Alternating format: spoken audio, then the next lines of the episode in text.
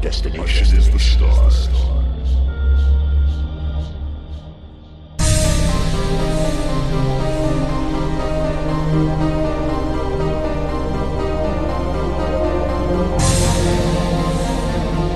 Hello, I'm Shane Thomas. This is the Sci Fi Roundtable podcast, and today I'm reading an article called Keeping It Real by Stephanie Barr.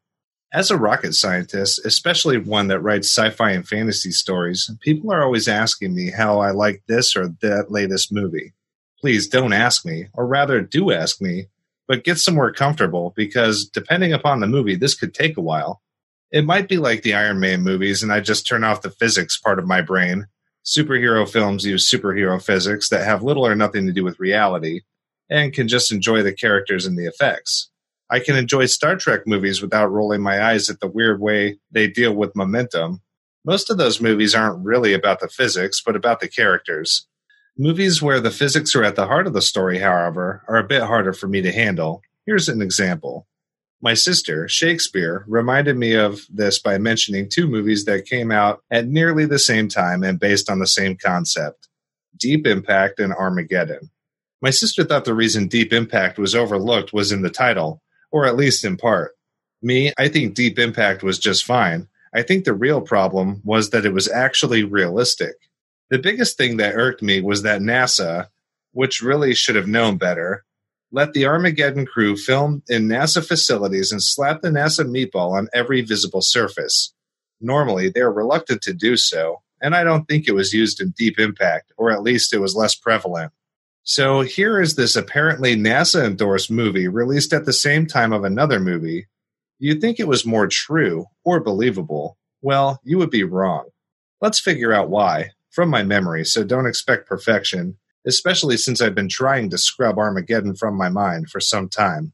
Deep Impact detected Impactor years ahead of time and focused on a single plan from scratch to get it done.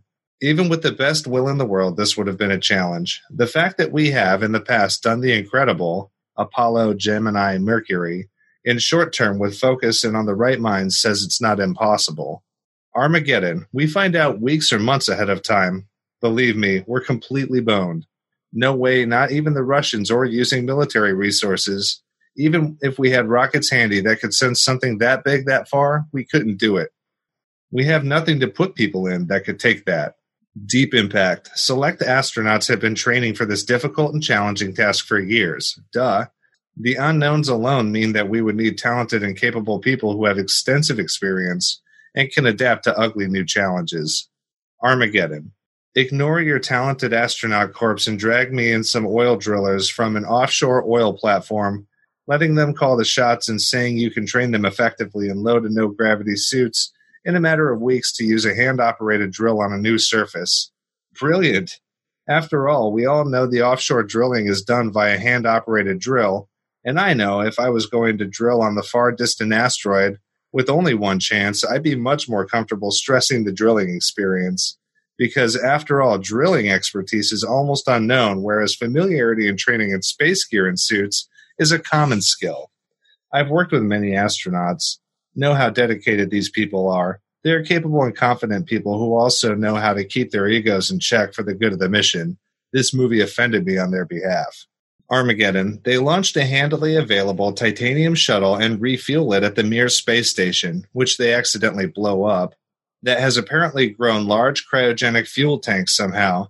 Then they store up enough hydrogen oxygen fuel in their shuttle and zip off through the meteoroid laden space, dodging meteoroids. Then they land on an asteroid. After landing, they are trapped in the payload bay and shoot their way out of the titanium shuttle bay with a convenient machine gun on the rover. All right, folks, do I have to explain how idiotic this is?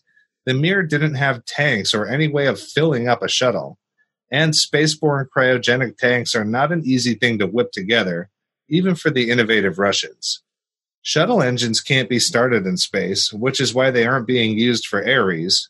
The shuttle has no tanks, none, and no place to put them since the payload bay is filled with drilling equipment. Since meteoroids come screaming through here at 20 to 70 kilometers a second, that's 40 times to 140 times the speed of a bullet. Even Han Solo couldn't dodge them, as for the machine gun, oi, Even my ex redneck that he was, and complaining about my complaints, looked up at that and said, All right, that's stupid. Deep impact. None of that kind of stupidity, so I couldn't compare it. But they did show people planet side making some hard decisions that you would not like to see free people having to make. I personally think the fact that they did this was what made the movie less than successful. People didn't want to believe that necessity might mean hard choices. I also think it's what made this movie realistic. People think nature is gentle. Think of Hurricane Katrina. Think of the recent earthquake in China and all the children lost. Think of Hurricane Mitch. Think back to the tsunami that devastated the rim of the Indian Ocean two years ago. Nature is not forgiving, and physics has no pity. Deep impact. For all their planning, things went amiss, and the crew had to sacrifice themselves to make a second opportunity that was partially successful. This is exactly the sort of thing I could expect an astronaut crew to do. No muss, no fuss, just do what they could to save humanity. And to me, perfectly plausible. Although complete destruction was avoided, a pretty horrible prospect remained that will kill millions. Armageddon. Our drilling crew, after screwing up repeatedly in the natural buoyancy lab, gasp, screws up, and our oil drilling hero decides to stick around to save humanity, although people try to talk him into leaving. At the last minute, it blows up, but the rest of our heroes can go home to an untouched planet. Oh, yeah, I'm so buying that. Other movies that inspire me to write blog posts nitpicking details included Gravity and Red Planet, Y'all think EVA is way more capable than it is, folks. And as for being able to cross vast distances, eyeballing targets going 8 kilometers per second and arriving there safely, pardon me while I smack my head on the desk. The irony is that movies like Avatar get panned for being ridiculous when much of it is based on sound science. Superconductors exist and could, in a world with high magnetic fields and high metal conductors, behave much as demonstrated though they'd have to be room temperature superconductors, which we haven't found yet. Oh, and that name for the material, unobtainium, that y'all laughed at? The joke's on you, since that's an inside joke for those in the aerospace world who know that SR 71 developers called the material that could take high stresses and temperatures but be much lighter than steel unobtainium, which ended up being titanium which doesn't mean you can't have a great story with bad science or that having great science means you have a great story. But it does mean something when people, especially those with limited understanding of the methods and limitations of science, walk out of the theater and think they can apply what they learned to reality. Because reality doesn't care what you think you can do. I think it's Drek like Armageddon that makes it so hard to accomplish things for NASA. NASA knows life is like deep impact, full of tough choices and real physics. Politicians and the populace think that it can all be taken care of with baling wire and guts, which are relatively cheaper.